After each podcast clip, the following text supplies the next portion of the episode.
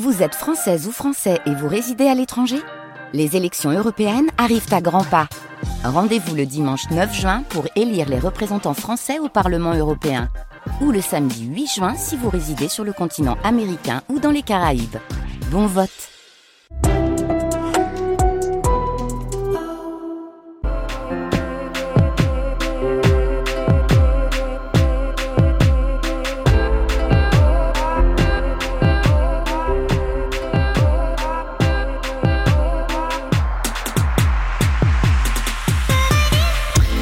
Bonjour à toutes et à tous, bienvenue dans Culture Monde, le magazine d'actualité internationale de France Culture. Une émission préparée avec Barthélémy Gaillard, Emma Lichtenstein, Margot Leridon, Gwendoline Troyano et Nora Litoussi. À la réalisation, Vivian Lecuivre et à la technique ce matin, Jean-Guilain Mège.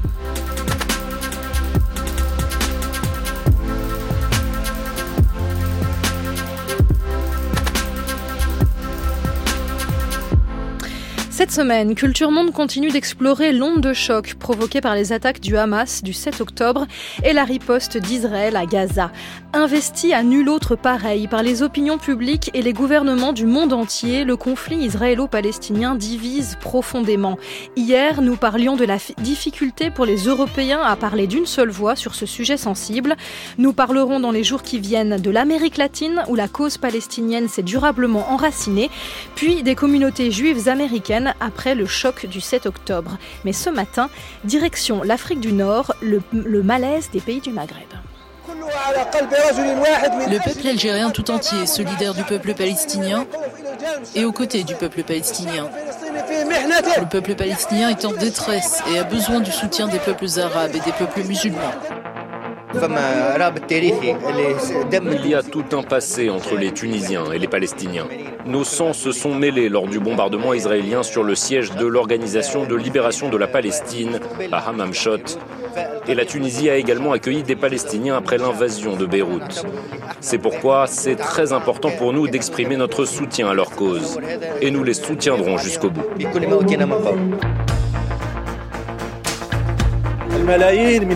Des milliers de Marocains sont sortis depuis le 7 octobre pour dire un mot, qui est celui-ci. Le peuple marocain veut abolir la normalisation. Le peuple marocain manifeste depuis le 7 octobre avec ce slogan. On se demande ce qu'attend aujourd'hui l'État marocain pour abolir les accords de normalisation. Attend-il que Gaza et toute la Palestine soient complètement anéantis ou qu'est-ce qu'il attend? Dans les rues d'Alger, de Tunis ou de Casablanca, les mêmes slogans, les mêmes cris de colère ont résonné. Depuis plus de quatre mois, les populations du Maghreb manifestent leur indignation face au sort réservé aux habitants de Gaza, bombardés par l'armée israélienne en réaction aux attentats perpétrés par le Hamas le 7 octobre. Un élan de solidarité nourri par le sentiment d'appartenance à une même communauté arabo-musulmane, mais aussi par l'implication historique des pays du Maghreb en faveur de la Palestine. Si l'unanimité populaire ne fait aucun doute, les dirigeants tunisiens, marocains et algériens sont loin d'être au diapason. Le rapprochement opéré par le Maroc avec Israël en 2020 est de plus en plus critiqué non seulement par ses voisins, mais aussi par les Marocains eux-mêmes. L'Algérie, qui a toujours figuré parmi les plus ardents défenseurs de la cause palestinienne, n'a autorisé les manifestations qu'au compte-gouttes, tandis que ses diplomates se sont contentés du service minimum. Enfin, en Tunisie, le président Kais Saïd a rappelé avec ferveur son soutien aux Palestiniens, mais l'émotion passée laisse apparaître un pouvoir soucieux avant tout d'éviter tout débordement politique. Comment la guerre à Gaza est-elle perçue dans les pays du Maghreb? Comment les sociétés civiles s'organisent-elles pour manifester dans un contexte de contrôle du débat public? Le fossé est-il en train de se creuser entre les peuples et les dirigeants moins véhéments que leurs prédécesseurs sur la question palestinienne? On en discute avec nos invités. Radisha Mossenfinan, bonjour. Bonjour. Et bienvenue. Vous êtes politologue, spécialiste spécialiste du Maghreb et des questions méditerranéennes membre du comité de rédaction d'Orient 21 et je signale deux de vos ouvrages. Tunisie, l'apprentissage de la démocratie, c'était paru aux éditions Nouveau Monde. Et puis avec Pierre Vermeren, dissident du Maghreb depuis les indépendances. Et ça, c'était paru chez Belin. Et à vos côtés, Brahim Oumansour, bonjour. Bonjour. Et bienvenue également. Vous êtes euh, directeur de l'Observatoire du Maghreb et chercheur associé à l'IRIS. Votre ouvrage, euh, dernier ouvrage, L'Algérie, un rebond diplomatique et c'est paru tout récemment euh, aux éditions Erol. pour commencer, je voudrais qu'on essaye de, dresser un panorama sur l'ensemble des trois pays du Maghreb et revenir peut-être un petit peu en arrière au, lendemain du 7 octobre et des premiers bombardements israéliens sur Gaza. Quelle réaction de manière globale, a-t-on observé dans les jours qui ont suivi euh, Khadija Mosen-Finan, vous voulez commencer? Il y a eu beaucoup d'émotions, beaucoup d'émotions euh, et euh, une difficulté à qualifier euh, les actes du Hamas euh, les euh, opinions publiques euh, du Maghreb étant convaincues que le Hamas étant un, un, un groupe de résistance qui remet la question palestinienne à l'ordre du jour, alors que pendant plus de 30 ans, elle a été mise euh, sous le tapis. Donc il y a eu à la fois euh, une émotion, mais une émotion qui était chargé de colère aussi euh, à l'égard, euh, dans un premier temps, euh, d'Israël, et puis très rapidement, cette désignation va s'élargir et elle va gagner une partie de l'Occident, c'est-à-dire les États-Unis et la France, considérés comme des alliés inconditionnels d'Israël. Cette émotion, comment s'exprime-t-elle dans, dans, un premier temps, Brahim Mansour Comment est-ce que vous, vous avez observé la façon dont on passe d'une émotion à une expression, que ce soit dans la rue, que ce soit sur les réseaux sociaux? Comment ça s'est manifesté? Oui, oui d'abord, l'opinion publique maghrébine, elle est euh, en quasi-majorité euh, euh, acquise à la, cause palestinienne. Et depuis donc l'offensive israélienne sur la bande de Gaza, ce, qu'on ressent, il y, a, beaucoup de colère donc, qui est exprimée à travers les réseaux sociaux. Euh, principalement, et tout dépend euh, des pays. Il y a beaucoup plus de manifestations au Maroc, euh, mais en Algérie, en Tunisie, c'est beaucoup plus à travers les réseaux sociaux qu'on exprime cette colère pour pour les, les je dirais pour différentes raisons et principalement les les autorités côté algérien et tunisien restent très fermes sur l'autorisation de de manifester, d'exprimer euh, euh, de protester, euh, y compris contre, contre la, guerre à Gaza, dans la rue. Et, cela, bien évidemment, pour différentes raisons qu'on pourrait peut-être expliquer. en Algérie, on est, on est dans un contexte post-Hirak si je peux utiliser le terme, et les dirigeants algériens ont, depuis, en tout cas la fin du Hirak, depuis quelques années, fermé tout l'espace public et aujourd'hui l'espace à l'opinion, à toute forme d'opposition, et cela aujourd'hui les met dans une situation de d'inquiétude, mais aussi de prudence par rapport à toute expression de colère dans la rue qui pourrait dégénérer, qui pourrait aussi euh, euh, dévier vers, une, vers les questions internes. La, colère et, l'indignation qui sont exprimées euh, en faveur euh, des Palestiniens. On voit, qu'elle, on voit que c'est un, un mouvement, une dynamique qui, qui traverse les, les, trois pays du Maghreb. est-ce que c'est à, l'intérieur de chaque pays une, un, mouvement, un sentiment qui est partagé par toutes les générations, donc y compris les plus jeunes, ou est-ce que c'est une, une cause qui est, parce qu'elle est ancienne, parce qu'elle est historiquement ancrée, peut-être plus partagée par, par les, les, plus, les plus âgés dans, dans les sociétés, ou est-ce qu'elle elle est aussi présente chez, chez les jeunes? Non, elle traverse véritablement toutes les générations, sauf qu'elle s'exprime différemment. Euh, parce que le mode d'expression des jeunes n'est pas celui euh, de euh, leurs anciens. Leurs anciens investissaient la rue, ils descendaient, ils manifestaient. et ils étaient vraiment en accord avec leurs dirigeants. Aujourd'hui, les jeunes, ils, ils, ils s'expriment sur les réseaux sociaux et il y a eu énormément d'expressions sur les réseaux sociaux, mais ils s'expriment aussi différemment. On l'a vu euh, lors de euh, la euh, remise des, des Oscars ou au Festival de cinéma de Berlin, c'est-à-dire qu'ils saisissent des occasions où leur voix va porter pour s'exprimer, pour s'exprimer très clairement. Mais on peut dire qu'elle traverse vraiment toutes les générations et toutes les classes sociales. C'est quelque chose qui appartient à tous. Est-ce qu'il y a eu aussi des voix pour s'indigner et euh, pour condamner euh, les massacres commis par euh, le Hamas sur les civils israéliens? Alors, si je, peux me permettre euh, de citer euh, les sondages, euh, les sondages faits par le CAREP récemment, fin décembre et début publié début janvier, par rapport à la légitimité de, de l'attaque du Hamas. Donc, bien que certains, il y a une partie qui trouve que cette attaque est trop violente ou euh, euh, de, fait d'avoir euh, ciblé des civils, etc. et n'adhère pas totalement, mais on est à 75%, y, y compris au Maroc, à 75% qui considèrent que l'attaque du Hamas est légitime et elle est causée par la colonisation et elle est due au contexte, en tout cas, de la colonisation, de, de la politique israélienne en Cisjordanie et à, Gaza.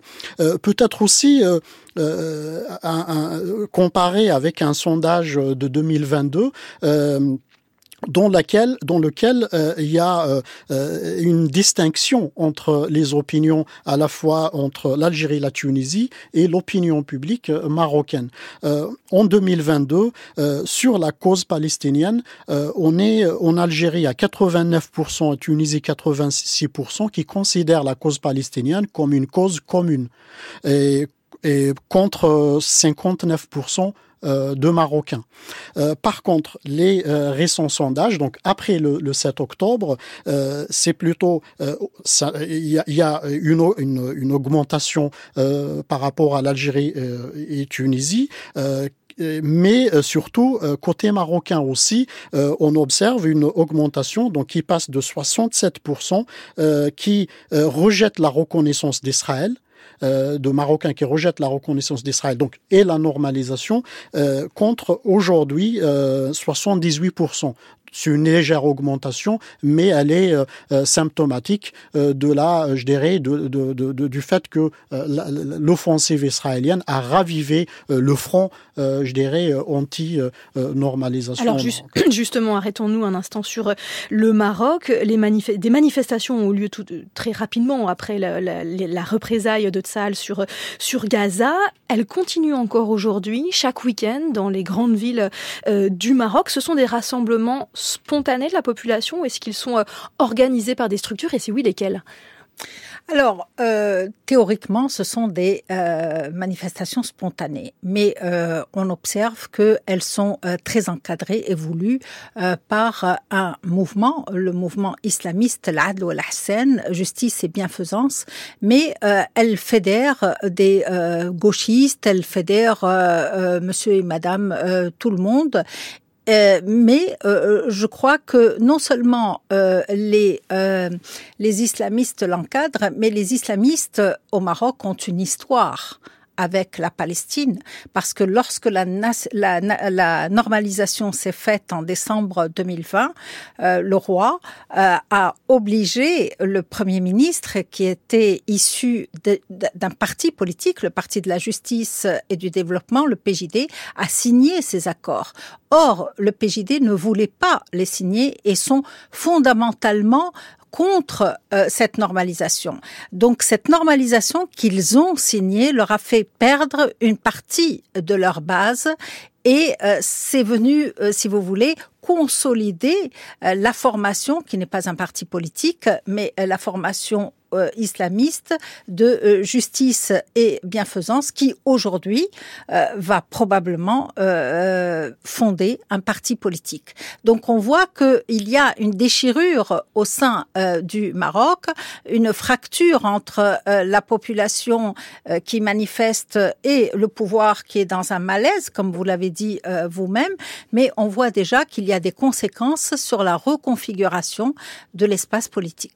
Alors, le rapprochement dont vous parliez, donc ce sont donc ces fameux accords d'Abraham signés entre le Maroc et Israël en 2020 sous l'égide de l'administration Trump de l'époque et qui donc normalise euh, les relations entre entre les deux pays. Euh, on voit aujourd'hui que l'opinion publique est très remontée contre cette normalisation.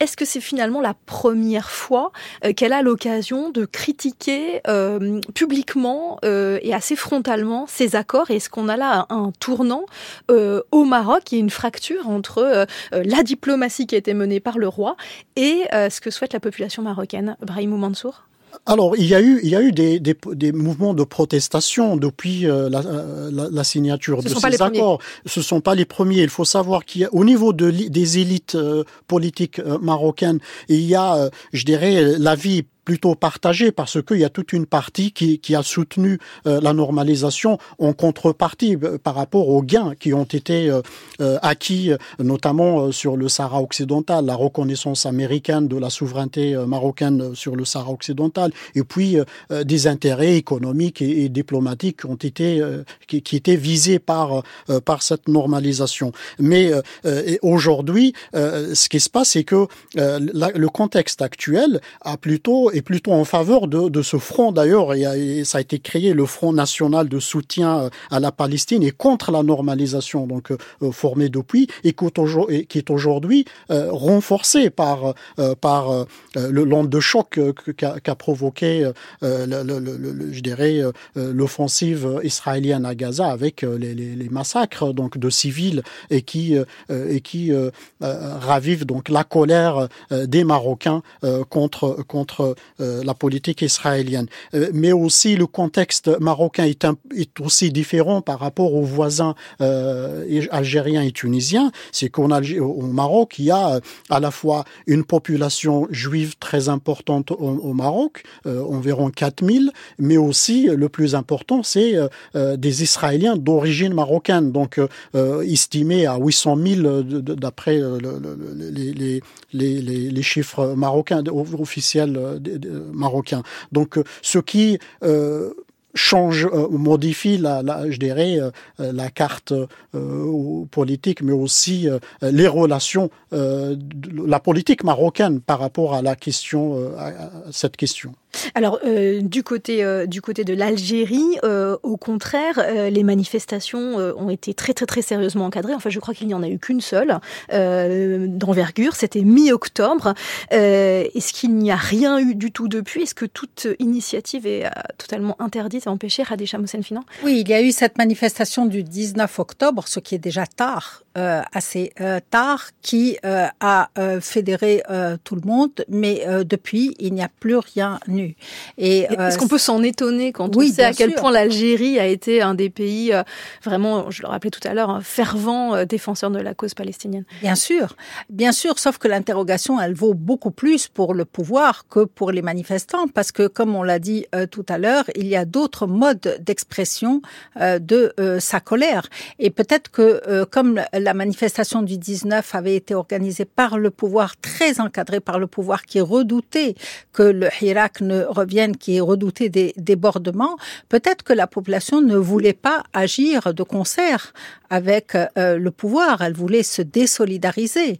Mais euh, elle s'étonne, et on le voit bien sur les réseaux sociaux, il y a euh, beaucoup de posts qui disent que euh, comment se fait-il euh, que nous, euh, nous, nous soyons pas euh, investi, saisi de cette cause, alors que le voisin qui a normalisé ses relations avec Israël organise, continue d'avoir euh, des manifestations tous les week-ends. Donc il y a une interrogation, euh, mais il y a euh, surtout une distance, à mon avis, euh, vis-à-vis du pouvoir qui, lui, n'a même pas joué le rôle de l'Afrique du Sud. Peut-être qu'on y reviendra.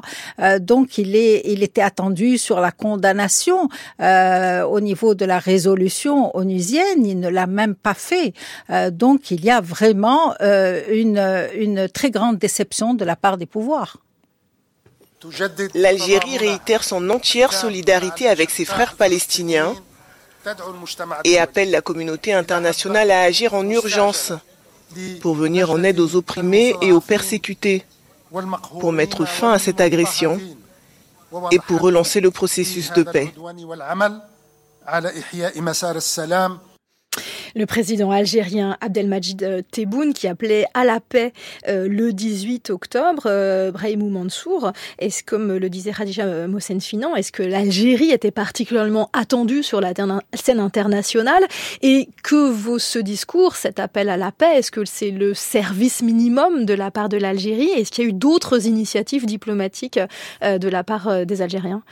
C'est vrai que la, position historique de, de, de, de l'Algérie par rapport à la cause palestinienne euh, peut-être euh, fait augmenter euh, l'attente euh, de, par rapport à, à, des prises de position ou des réactions à, ce qui se passe actuellement.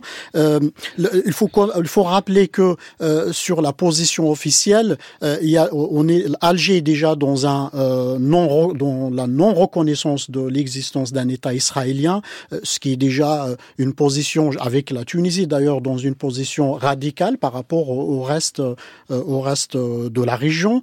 Euh, et puis, euh, il y a eu aussi Alger a tenté à, différentes reprises de jouer un rôle. D'ailleurs, avant le 11 septembre, le, 11, le, 7 octobre, en 2022, Alger a accueilli une conférence de réconciliation des factions palestiniennes. Donc, il y a eu signature d'un accord entre, y compris entre le Fatah et le, et Hamas pour, pour former une, un, gouvernement avec des élections en perspective, donc d'organisation d'élections en octobre 2023. Ça coïncide par hasard avec euh, l'attaque euh, du Hamas. Et puis aujourd'hui, c'est vrai que la position officielle reste ferme. On condamne euh, la colonisation, on soutient la cause palestinienne, on a accueilli des blessés palestiniens, mais encore une fois, on attend peut-être des décisions ou des, des gestes un peu plus un peu plus importants par rapport à ça. Mais là, on sent qu'il y a de la prudence. Euh, il y a de la prudence, euh, aucune prise de risque, aucune prise de risque qui pourrait euh, s'expliquer à la fois par la situation euh, interne qu'on a évoquée euh, post-Hirak, mais aussi sur le plan régional et international.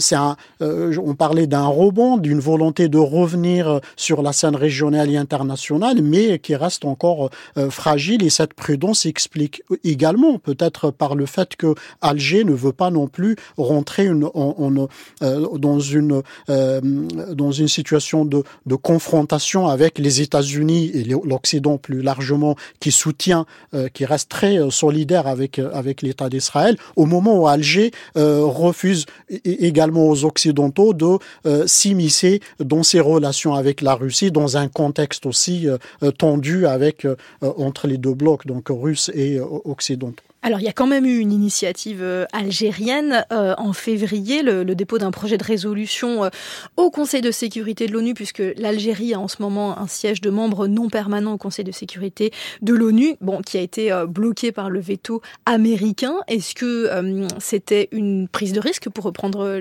vos mots, Raymond Mansour, ou et, et, finalement, quel était l'enjeu de cette, de, cette, de cette démarche, Radissa Moshenfinan Moi, je ne pense pas qu'il y ait prise de risque il n'y a aucun risque. Je pense que euh, euh, ces actes exclusivement symboliques qui sont faits à minima, comme vous le dites, sont liés à la faiblesse de l'Algérie sur le plan international et au manque de vision qu'elle a au niveau international. Euh, je pense que euh, elle n'a pas euh, su saisir cette occasion pour euh, s'imposer, pour s'imposer au plan juridique, pour s'imposer au niveau de ne serait-ce que du verbe, et elle ne l'a pas fait. Donc, je pense que c'est lié à sa perte d'influence au niveau à la fois régional et internationale. Donc elle a déposé cette euh, oui cette résolution, c'est le minimum que euh, l'on puisse euh, faire. mais il y a eu un plaidoyer aussi à la Cour internationale de justice de la part de l'Algérie, ce que nous n'avons pas eu à l'oral de la part du Maroc. donc c'est vraiment très étonnant. le Maroc a envoyé un vieux document de trois pages qu'il avait déjà envoyé en 2023 pour attirer l'attention euh, sur les, euh, les droits des Palestiniens, sur le respect des droits de l'homme. Et finalement, sur ce plan, on voit que l'Algérie et le Maroc agissent un peu de la même euh, manière, c'est-à-dire un service minimum et des actes symboliques. Alors pour en venir euh, aussi à la Tunisie, euh, du côté de la Tunisie, on a vu le président Kais Saïd qui a multiplié euh, les déclarations de soutien total, inconditionnel à la Palestine depuis octobre dernier, et en même temps, la Tunisie, elle, s'est abstenue lors du vote de l'Assemblée générale de l'ONU le 26 octobre en faveur d'un cessez-le-feu. Quelle est aujourd'hui la ligne directrice de la diplomatie tunisienne? Peut-être on poursuit avec vous, Khadija Mossenfinan. Alors, euh, le, le, président Kais Sayed l'avait dit déjà dans son programme de campagne de 2019, il est fondamentalement euh, contre la normalisation. Il est euh, l'héritier d'un nationalisme tunisien qui est farouchement hostile à Israël et il reste sur cette ligne. Maintenant, pourquoi euh, n'a-t-il pas euh, signé euh, cette résolution? Alors son explication est aussi farfelue que sa politique, c'est-à-dire que on, on, en signant cette résolution, on reconnaîtrait l'État d'Israël. bon, c'est un peu tiré par les cheveux. je pense que pour le président Kais Sayed, euh, il n'est d'ailleurs les Algériens le disent aussi, il n'est pas utile de développer, il n'est pas utile euh, de prendre des positions. Notre position est déjà connue, euh, c'est celle-là. Alors il y a eu, et ça c'est beaucoup plus grave, il y a eu un débat sur la criminalisation des relations avec Israël. Et là, effectivement, le président Kais Saïd euh, a fait marche arrière. Il est revenu euh, sur cette disposition euh, très probablement, il a été conseillé par des gens qui avaient peur qu'il y ait une rupture avec l'Occident et peut-être l'armée aussi qui est, qui est financée et armée par les États-Unis. Ça, c'est une hypothèse, mais en tout cas, il n'a pas pu aller jusqu'au bout de sa démarche qui est très personnelle. Alors pour bien comprendre la position de la Tunisie sur la question euh, du conflit israélo-palestinien, c'est pas inutile de se replonger un peu euh, dans l'histoire. En 1982, le président tunisien Bourguiba Bourguiba accueille le siège de l'OLP à Tunis, lequel sera bombardé par les Israéliens en 1985. C'était ici le quartier général de Yasser Arafat à Tunis. Le chef de l'OLP s'y était installé en 82 après que les Israéliens eurent chassé les Palestiniens de Beyrouth. Les avions ont effectué quatre passages, selon les témoins, huit mirages, larguant des bombes de 500 kilos. Au moment du raid, une réunion se déroulait dans les locaux. On estime pour l'instant à l'OLP que plus de 150 personnes ont été tuées. Yasser Arafat était absent au moment du bombardement de ce quartier général d'où il commandait directement à la force 17, unité d'élite de l'OLP. Cette attaque est militairement parlant l'opération la plus audacieuse effectuée par l'aviation israélienne depuis celle organisée sur l'aéroport d'Antébé en Ouganda. Euh, le bilan de, ces frappes en 1985 sera euh, finalement de, 50, euh, la mort de 50 Palestiniens, de 18 Tunisiens, de nombreux blessés. Brahim Mansour, en quoi cet événement va être un, tournant pour la Tunisie? En quoi est-ce qu'il il va durablement marquer les Tunisiens par rapport à la question palestinienne?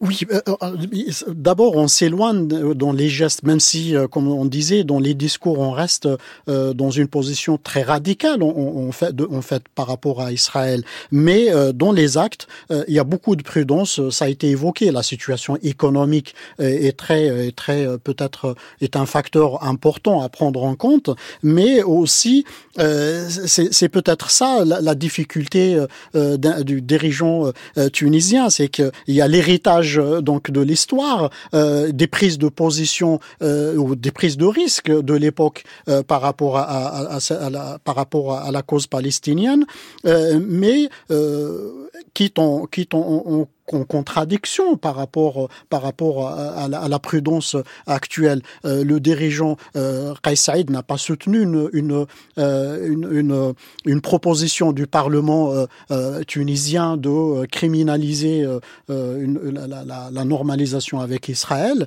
donc, ce qui explique cette cette prudence. Et pour les Tunisiens, ça va contribuer peut-être euh, avec le temps, ça va contribuer aussi à, euh, à, ce, décalage de, de radicalité, mais aussi de convergence de l'opinion publique tunisienne, à la fois en termes de soutien à la cause palestinienne et pour des pour des actes de condamnation contre l'offensive israélienne et les dirigeants qui restent euh, je dirais, comme je dis, timidement euh, euh, paralysés, voire, voire en quête de, de, en quête de, en tout cas, d'action, d'initiative collective mais pas de gestes individuels. Et c'est le cas de, de, de l'Algérie, comme on disait.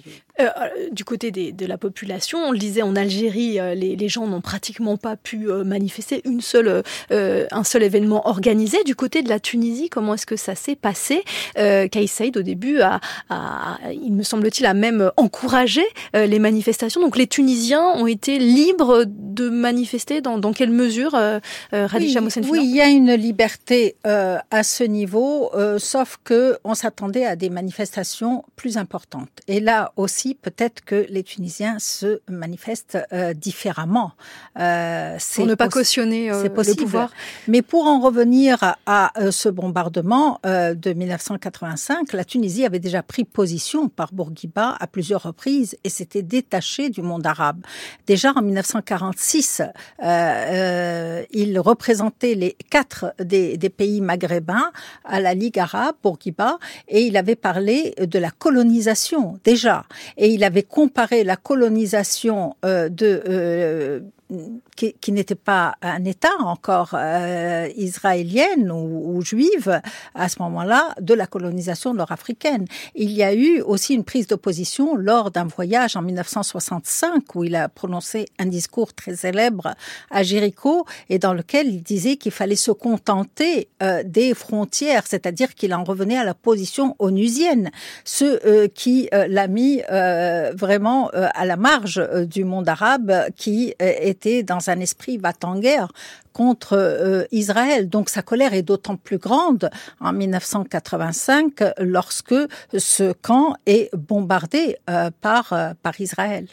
Et euh, justement, cette, euh, cet héritage tunisien, comment euh, assez méconnu finalement, comment est-ce qu'on le, comment est-ce qu'il pèse aujourd'hui sur sur le dirigeant actuel, sur Kais Saïd Est-ce qu'il y a une forme de pression pour être à la hauteur, d'une certaine manière Il y a une continuité. Il n'y a pas beaucoup de pression sur mm. le président Kais Saïd, mais il, il, fait un peu ce qu'il veut. Mais il y a une forme d'héritage, une continuité et peut-être une spécificité euh, tunisienne qui euh, a été euh, écrite par par Bourguiba. oui, évidemment, évidemment. Et en 1982, lorsque la Tunisie a accueilli les combattants de l'OLP, elle les a accueillis parce que la, la femme du président le, le souhaitait, mais elle les a accueillis presque naturellement. Donc il y a un héritage qui est entretenu et qui est partagé et qui est reconnu comme une une, spécificité de la Tunisie. Euh, euh, on le disait, euh, Kay n'a pas empêché les manifestations des Tunisiens. Elles n'ont pas été extrêmement suivies. Est-ce qu'il y a aussi une peur, comme en Algérie, que ces manifestations dérivent vers d'autres sujets dans le contexte de durcissement du pouvoir en Tunisie, avec un président qui est contesté sur tout un tas de points? Il y a aussi la question sociale qui est très préoccupante en, en Tunisie. Donc, est-ce qu'il y avait peut-être aussi la crainte que de manifestations pro-palestiniennes on dérive sur des colères très politiques et très sociales tuniso-tunisienne, Oumaïr Bransoum Oui, oui, on observe la même dynamique d'ailleurs entre politique entre l'Algérie et la Tunisie, c'est que euh, depuis donc les quatre dernières années, donc on a des pouvoirs euh, qui ont fait le choix d'un durcissement euh, par rapport à l'opposition, fermeture de l'espace public. On a des journalistes, des des opposants, des militants ou même hommes politiques ou femmes politiques à incarcérer en Tunisie. Donc déjà le bras de fer de, de Qais contre An-Nahda s'est élargi à d'autres formations politiques comme euh, le, le, comme Abir la, chef du, euh, du, d'historien, du parti d'historiens libres. Et cela, aujourd'hui, le met dans une situation euh, difficile parce que tolérer des manifestations pourrait, comme vous, vous, le dites, pourrait aussi ouvrir la brèche pour une de, de futures manifestations ou voire faire dévier ces manifestations D'ailleurs, on entend lors des manifestations euh, contre anti-israéliennes des slogans euh, destinés aux, dirigeants. Mais ça pourrait aussi, y compris des manifestations euh, contre Israël ou qui qui critiquent l'offensive israélienne pourrait aussi faire monter la pression des, des, sur les dirigeants pour prendre des positions un peu plus audacieuses, je, je dirais. Et, et, là, lorsque, c'est comme ça a été dit, l'héritage historique des deux pays par rapport à, par rapport à la cause palestinienne fait monter, comme je disais, très haut les attentes. Et on est on est loin des dirigeants charismatiques qui étaient euh, euh Boumediene ou Bourguiba en, Tunisie et qui prenaient euh, des initiatives presque spontanée. La solidarité était beaucoup plus forte. Et je rappelle, côté algérien par exemple, ça a quand même valu la rupture diplomatique en 67 avec les États-Unis. Et, et, là, on a donc des exemples de prise d'opposition qui, qui étaient euh, jusqu'au boutiste, en quelque sorte. Euh, concernant cette euh, pression qui monte, il y a notamment la question du rôle que pourrait jouer la Tunisie à la CPI, puisque la Tunisie est signataire du statut de Rome et donc elle a le droit de saisir la CPI sur, sur, sur, un sujet, comme l'a fait l'Afrique du Sud par exemple. je crois qu'il y a des pétitions d'universitaires et d'ONG qui circulent en Tunisie pour que le pouvoir aille dans ce sens. Est-ce que la Tunisie s'y dirige euh, euh, est-ce que c'est une. Et, à l'inverse, en fait, pourquoi euh, jusqu'à présent le, le Saïd n'a pas enclenché cette démarche, ce pouvoir qu'il a à la CPI Oui, c'est très étonnant, d'autant plus qu'il est lui-même juriste et qu'il y a eu des pétitions, comme vous le dites si bien, réclamant ce positionnement. Et je pense que la Tunisie est bien placée pour le faire. Euh, donc il se peut que, que, que ça se fasse, euh, mais encore une fois, euh, il y a un grand brouillard et il n'y a pas de clarté, il n'y a pas de vision qui soit dite clairement dans chacun des trois pays. donc c'est peut-être une des, des, des clés d'explication. Et d'ailleurs, si on veut revenir en arrière, on peut se demander aussi qu'est-ce qui s'est passé ces 30 dernières années depuis Oslo, au, au Maghreb et ailleurs, mais au Maghreb en tout cas. Y a eu, comme euh, euh, Brahim ou Mansour vient de le dire, une consolidation des autoritarismes et une mauvaise gouvernance, c'est-à-dire qu'on n'a même pas répondu aux attentes des citoyens. Et de l'autre côté, euh, au niveau euh, d'Israël, il y a eu une progression, une multiplication euh, de euh, des colonies, et les deux à la fois ont fait que la cause palestinienne a été véritablement s'est trouvée orpheline. Donc c'est c'est tout ça qui explique à la la fois probablement l'attaque du Hamas, mais aussi euh, les, euh, les, le malaise euh, dans lequel se trouvent euh, les, les pouvoirs. Et certains d'entre eux étant allés jusqu'à véritablement mettre la, la question palestinienne sous le tapis et allant vers la normalisation, comme si ça pouvait, comme si un conflit pouvait se régler par des accords d'Abraham ou autres. Et il y a encore un autre niveau de malaise dont on n'a pas parlé, c'est celui des relations entre les trois pays et notamment entre l'Algérie et le Maroc, dont on sait qu'elles sont euh, euh exécrables. Euh, comment est-ce que euh, la question de la normalisation des relations entre le Maroc et, et Israël a, a, a, encore complexifié et aggravé les tensions entre l'Algérie et, et, le Maroc oui, euh, d'ailleurs, euh, je rappelle donc les relations euh, sont en rupture. Donc il y a eu rupture diplomatique entre Alger et Rabat depuis l'été 2021, et cela en, en grande partie lié à la normalisation, parce que c'est cela qui avait en 2000, fin 2020 déclenché le, la fin du cessez-le-feu entre Front Polisario et les, forces marocaines, et par, par, par conséquence a dégradé les relations entre Alger et Rabat. Et aujourd'hui, bien évidemment, avec l'arrivée Israël, la normalisation, ce qu'on observe, c'est une forme de moyen-orientalisation du dossier du Sahara occidental et des relations entre l'Algérie et le Maroc qui, euh, depuis, euh, depuis je dirais, euh, des décennies, étaient restés plutôt cantonnés au niveau maghrébin, voire entre les deux, les deux pays.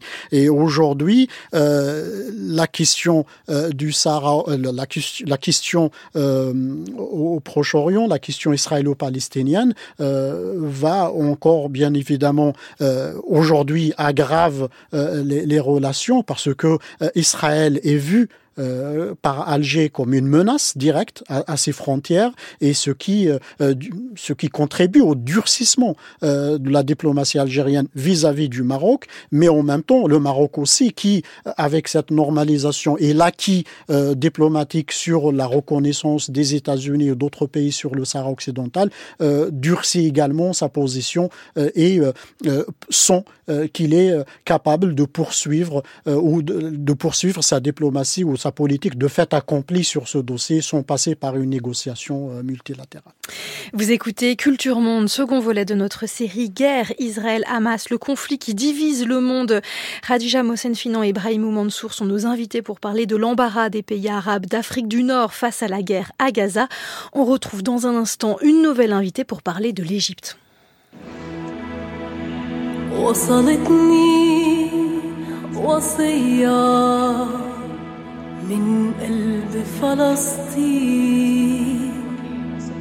أمي بتدعي وبتقول آمين.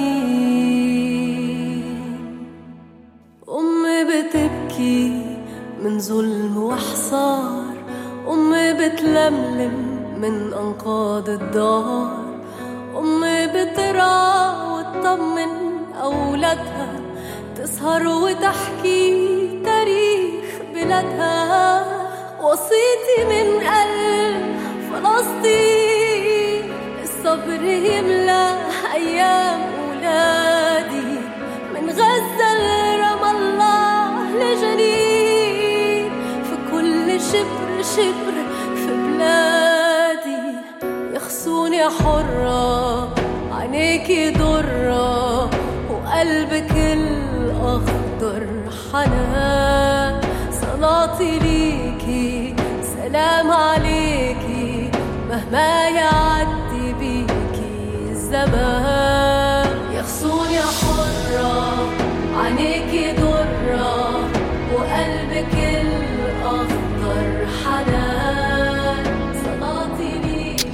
La voix de Nesma Erki, chanteuse égyptienne qui évoque la souffrance quotidienne du peuple gazaoui avec ce titre M. Kalb Palestine, le cœur de la Palestine. Et on retrouve tout de suite Dima Al-Sajdeya pour parler de l'Égypte.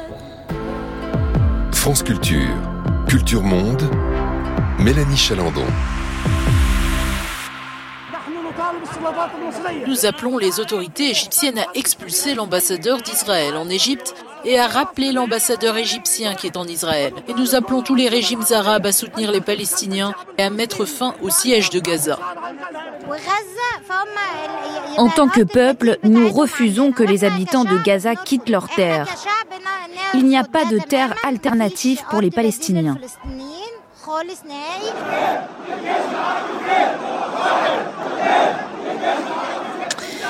Témoignage d'Égyptiens recueillis par France 24 et Africa News ainsi qu'une manifestation organisée dans la mosquée Al-Azhar le 20 octobre 2023. Dans les rues et sur les réseaux sociaux, les Égyptiens ont manifesté leur solidarité envers les Palestiniens, soucieux comme leurs homologues du Maghreb d'éviter tout débordement et lié à Israël par des accords de paix. Comment le président Al-Sisi gère-t-il la situation? Bonjour Dimal Sajdeya. Bonjour. Et bienvenue dans Culture Monde. Vous êtes docteur en sciences politiques, chercheuse associée à la chaire d'histoire contemporaine du monde arabe au, Collège de France et au centre Thucydide. Euh, Dilma Al-Sajdeya, euh, les Égyptiens ont-ils été autorisés à descendre dans la rue pour manifester et sous quel degré de contrôle par les autorités? Alors oui, euh, on peut dire que euh, il y a eu des manifestations en Égypte pour soutenir les Palestiniens, pour soutenir la population de Gaza et donc pour demander l'arrêt des bombardements. ces manifestations et c'est justement la manifestation dont vous parliez, c'était le 20 octobre. C'était une manifestation qui a été en réalité à la demande du président égyptien lui-même et cela a eu lieu dans plus de 27 localités différentes euh, en Égypte. Sauf que, il faut le savoir aussi, euh, les manifestations ont repris aussi des slogans contestataires des manifestations de 2011 qui ont conduit, là, ces manifestations-là ont conduit à la chute de, de Moubarak. on parle de des slogans comme pain, liberté, cause palestinienne, Aïch Hurriya, Qadiyya et ces manifestations-là ont aussi donné lieu à des arrestations en Égypte. On parle d'une cinquantaine de personnes euh, arrêtées, je crois, euh, en Égypte. Euh, le fait que le président Al-Sisi ait appelé lui-même à manifester, comment est-ce que vous l'analysez? Est-ce que c'est une, manière de rester maître de la situation, d'éviter que d'autres acteurs ne le concurrencent sur ce sujet dont on sait qu'il est très mobilisateur en Égypte alors, euh, il faut savoir que la position égyptienne officielle, en gardant la frontière euh, fermée, euh, est présentée par Al-Sisi et par le régime de façon générale comme à la fois une défense de l'intégrité territoriale de l'Égypte, donc de ne pas céder à une partie des territoires égyptiens pour accueillir des réfugiés. Et là, la position est historique pas de réfugiés palestiniens en Égypte et pas d'établissement d'un État euh, palestinien sur des territoires euh, égyptiens, et aussi comme un défenseur de la cause palestinienne pour empêcher euh, sa liquidation. Tasfiyat al-Qadiyya al en arabe, ce sont les mots employés par Sisi lui-même, et de permettre donc aux Palestiniens de rester chez eux, qu'on ne les expulse pas en fait. Donc vis-à-vis de la de la sécurité du, du, du pays, Sisi a aussi aussi évoqué cette crainte égyptienne euh, qu'une déportation forcée euh, des Palestiniens ne transforme le Sinaï en une base d'opération contre, contre Israël, ce qui mènerait euh, Israël à amorcer des frappes sur le territoire égyptien, minant donc le, le, traité de paix entre Égyptiens et Israéliens. Donc en se présentant à la fois comme un défenseur et de la souveraineté égyptienne et comme un défenseur de la cause palestinienne, Sisi essaye de rassembler autour de sa politique de la politique de, l'État. Donc en appelant euh, euh, la rue à, manifester et à soutenir à la fois la population, c'est aussi une forme euh, pour, enfin une façon de dire la question palestinienne reste quand même une question fédératrice qui est autour de laquelle on se rassemble en fait. sauf que vous l'avez évoqué, il y a cette question cruciale du point de passage de Rafah que l'Égypte maintient fermé, donc à la frontière entre l'enclave euh, palestinienne de Gaza et l'Égypte. Euh, vous le disiez, Al-Sisi euh, la maintient fermée pour défendre l'intégralité territoriale de l'Égypte. Il y a aussi l'idée qu'on a pu lire de ne pas faire le jeu d'Israël qui, qui, souhaiterait que les Gazaouis puissent évacuer par, par l'Égypte. Mais Quatre mois et demi plus tard, au vu de la dégradation de la situation humanitaire, combien de temps l'Égypte va pouvoir tenir sur cette position? Est-ce qu'il n'y a pas chez les, Égyptiens une pression à ouvrir ce point de passage, encore une fois pour des raisons humanitaires? Alors, euh, encore une fois, euh, il y a surtout, euh, après les, menaces israéliennes d'envahir Rafah, c'est-à-dire là où se réfugient à peu près 1,2 million de Palestiniens déplacés de force durant la guerre, on a vu que l'Égypte a procédé à un renforcement des frontières. Euh, par la construction des fortifications et par aussi le déploiement euh, de à peu près 40 chars et de, des véhicules militaires blindés euh, sur les frontières. On a appris aussi le 12 février 2024 que qu'il y a eu un début de construction d'une zone tampon de sécurité. Euh, qui est entouré euh, par euh, enfin de hauts murs à l'est du Sinaï, le long de, la frontière avec la bande de Gaza, et c'est dans le but de se préparer à un éventuel exode des Palestiniens. Pour l'instant, on pourrait imaginer qu'il s'agit d'un acte préventif l'État égyptien se prépare à tous les scénarios, y compris celui de la déportation forcée des Palestiniens, et euh, prépare le terrain euh, de façon à ce que les Palestiniens soient contenus dans une zone tampon et non pas qu'ils soient dispersés dans plusieurs localités sur les territoires égyptiens, encore une fois, de façon temporaire et dans l'attente d'un véritable règlement de cette euh, de cette question. Et il faut comprendre aussi que le Sisi euh, et son régime euh, sont confrontés à de multiples défis en ce moment. Il y a les pressions israéliennes et américaines pour faire accepter ce plan de, déportation. Il y a aussi sa responsabilité de faire entrer l'aide humanitaire par le seul passage qui n'est pas contrôlé directement par les Israéliens. Il y a aussi la volonté de maintenir un rôle de médiateur actif euh, dans la libération des otages euh, israéliens euh, détenus par, le Hamas et la mise en place d'un cessez-le-feu ou au moins d'une trêve humanitaire, en plus de la gestion de la colère de l'opinion publique égyptienne qui a quand même évolué et qui s'exprime de plus en plus en opposition aussi à la, position officielle de, l'Égypte. Dilma Al-Sajdeya, vous, le disiez, l'Égypte se montre réticente à l'idée d'accueillir des réfugiés palestiniens, même si elle commence à construire euh, des camps euh, en prévention de ce qui pourrait euh, arriver. Qu'est-ce que ça dit des limites de la solidarité égyptienne envers, envers les Palestiniens? Euh, en fait, là, il faut, comprendre aussi que euh, euh, depuis toujours, il y a un clivage, ou du moins un décalage entre l'opinion publique et le position, positionnement diplomatique en Égypte.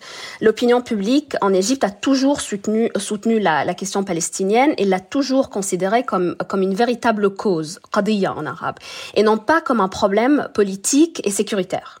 Contrairement au régime, ce décalage s'observe notamment pendant les moments de crise et euh, de grandes tensions. en Égypte, s'engager pour la Palestine est considéré comme l'engagement de base, c'est-à-dire c'est l'engagement par lequel on apprend à faire de la politique et c'est justement un lieu, un vecteur de mobilisation et de, politisation de la jeunesse. Et bien sûr, ce sentiment de soutien et de solidarité a été renforcé après le 7 octobre, euh, mais surtout après le début de la guerre israélienne qui, euh, euh, enfin, contre la population de Gaza, qui a fait jusqu'à aujourd'hui plus de 30 000 morts du côté palestinien. Et justement, Tilma al sur ce point, est-ce qu'on sait s'il y a une distinction qui est faite entre le soutien au peuple palestinien et le soutien au Hamas en tant qu'entité politique? Alors, il y a eu, euh, on sait, euh, dans, selon les sondages qui ont été euh, menés euh, à la fois par le Centre arabe de recherche et d'études politiques à Doha et aussi par aussi un autre centre, bon, le, le nom m'échappe, c'est le Washington Institute for Near East Policy. on sait qu'il y a eu un, un, soutien, le soutien au Hamas a augmenté. Mais encore une fois, le soutien au Hamas n'a pas augmenté, enfin ne s'est pas renforcé parce que c'est le Hamas soutien euh, au Hamas euh, euh, s'est renforcé parce que c'est l'acteur qui a fait revenir la question palestinienne sur le devant de la scène. Et c'est après bien sûr une période qui pendant pendant laquelle surtout après 2011 où la question palestinienne a été un peu mise de côté à cause de ce qui s'est passé dans le dans le monde arabe enfin les, les révolutions de 2011 notamment. Donc le soutien à la population est manifeste. Le soutien au Hamas reste quand même euh, par euh, disant c'est quelque chose de de contexte, c'est contextuel, c'est euh, dans les circonstances actuelles, il y a un soutien parce que c'est le parti qui fait, comme je l'ai dit, qui fait revenir un peu la question palestinienne au centre. Un dernier petit mot d'Imal la même question que j'ai posée tout à l'heure à Radija Finan et Ibrahim Mansour. Est-ce qu'il y a eu en Égypte des voix pour pour s'indigner et condamner les massacres commis le 7 octobre par le Hamas sur les Israéliens? Euh, alors, euh, il y a bien sûr, il y a, eu des, voix qui, euh, qui se sont indignées. Peut-être qu'il faut aussi un peu nuancer, c'est-à-dire que il y a eu un choc, il y a eu une surprise, mais encore une fois, la population égyptienne, comme la, les populations, les différentes populations du monde arabe, analyse ce qui s'est passé comme une continuité euh, d'une occupation et, d'une colonisation. On, va devoir s'arrêter là. Je, suis désolée. Merci beaucoup Hadi, euh, Dimal Sajdeya et à Hadija Mossen Finan et Ibrahim Oumansour pour leurs explications. Tout de suite avec un peu de retard, la revue de presse internationale de François Chagnou.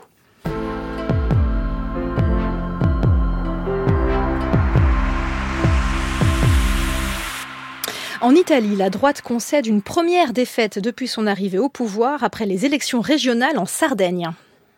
Et c'est un tournant dans la vie politique italienne, un vrai revers pour la première ministre Giorgia Meloni, veut croire le quotidien La Repubblica. D'abord parce que, pour la première fois, le mouvement 5 étoiles dans l'opposition installe l'un des siens à la tête d'une région, enfin plutôt l'une des siennes, car c'est une femme et ça aussi c'est une première. La nouvelle gouverneure de l'île s'appelle donc Alessandra Todé, elle est députée et ancienne vice-présidente de Cinque Stelle. L'ancienne ministre du développement économique de Mario Draghi a été élue d'un cheveu, un demi-point et seulement 3000 voix d'avance sur son concurrent choisi par la première ministre de droite grâce à une alliance avec le Parti démocrate de centre-gauche et là encore, c'est une grande première. La secrétaire générale du Parti démocrate, Elie Schlein, avait donc plusieurs raisons de savourer sa victoire. Sur les images de la raille tournée au QG de campagne cette nuit, on la voit bras dessus, bras dessous avec la nouvelle gouverneure après l'annonce des résultats. Je peux dire que je suis très enthousiaste car ce qui se nous attendons avec confiance les résultats des tout derniers bureaux de vote. C'est une victoire pour les Sardes avant tout, une victoire pour cette candidate extraordinaire qui pourra redonner de l'espoir à ce merveilleux pays qui est le sien, une victoire pour une coalition qui a mis en place un projet crédible et convaincant autour des choses sur lesquelles nous nous sommes reconnus autour de sa candidature. Donc nous sommes très heureux, il y a tellement de gens qui n'avaient même pas parié que nous irions aussi loin. Nous savions qu'après ces cinq années désastreuses de gouvernement de droite, il y avait beaucoup de points communs sur lesquels construire ce projet. Le vent tourne. À cette défaite, c'est un signal sans équivoque pour la première ministre et sa coalition de droite et d'extrême droite. C'est ce qu'avance en tout cas le Corriere della Sera dans son édito politique. Selon le quotidien du soir, Giorgia Meloni a péché par excès de confiance. Il faut dire que la présidente du Conseil bénéficie d'une grande popularité en Italie, mais la première ministre s'est trompée en pensant que n'importe quel candidat suffisait à battre des oppositions unies presque par hasard. Son poulain, Paolo Tuzzu, issu de son parti Frère d'Italie, est en fait impopulaire en Sardaigne et demander à tout le gouvernement de le soutenir publiquement n'a pas suffi à le faire élire. Alors, ajoute le quotidien du soir, le camp Mélanie va devoir amorcer une réflexion radicale au sein de sa majorité car ce résultat en Sardaigne modifie les équilibres. La Ligue de Matteo Salvini, allié dans cette coalition de droite, dispose maintenant d'une fenêtre de tir pour contester les décisions de sa partenaire. Et le centre-gauche, en chute libre depuis l'élection de Giorgia Meloni, reprend confiance à quelques mois des élections européennes de juin. Et à présent, François Chagnot, direction l'Inde. On peut le constater dans cet article du Times of India. Le chef de la marine indienne assure que désormais, tous ces missiles de croisière supersoniques auront été produits en Inde. La commission de défense nationale a en effet validé l'achat de 200 missiles au fabricant Brahmos Aerospace Industries, le tout pour environ 2,5 milliards de dollars. Ce général ne voit que des avantages, promotion de l'industrie nationale de la défense, croissance économique et développement des compétences industrielles nationales.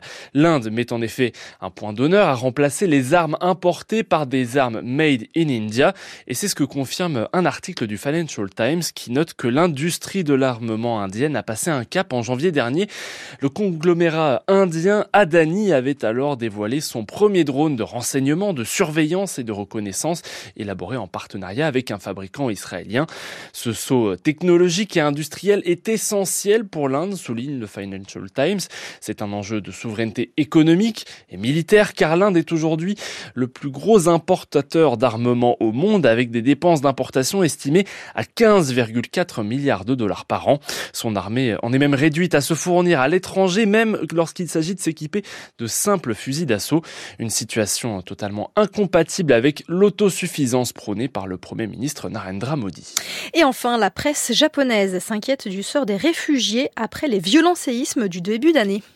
Deux mois après les tremblements de terre qui ont frappé la préfecture de Noto, c'est dans le centre du Japon, près d'un tiers des 75 000 habitations endommagées n'ont toujours pas d'eau courante et plus de 10 000 personnes vivent toujours dans des abris, souligne la chaîne NHK sur son site internet. Plusieurs villes ont annoncé qu'elles ne livreront plus d'aide humanitaire dans certains de ces refuges, faute de moyens et de soutien de l'État japonais. Alors les plus touchés par cette situation, ce sont bien sûr les plus précaires, les plus fragiles, c'est l'Asahi Shimbun qui s'intéresse au sort de ces personnes handicapées ou âgées. Dans ces abris autogérés par les réfugiés, ces personnes sont souvent livrées à elles-mêmes. Pourtant, après le grand séisme de 1995, le gouvernement japonais s'était engagé à construire des refuges adaptés à leurs besoins. Mais dans cette région de Noto, moins de 20% de ces abris prévus sont sortis de terre. Merci beaucoup François Chagnot.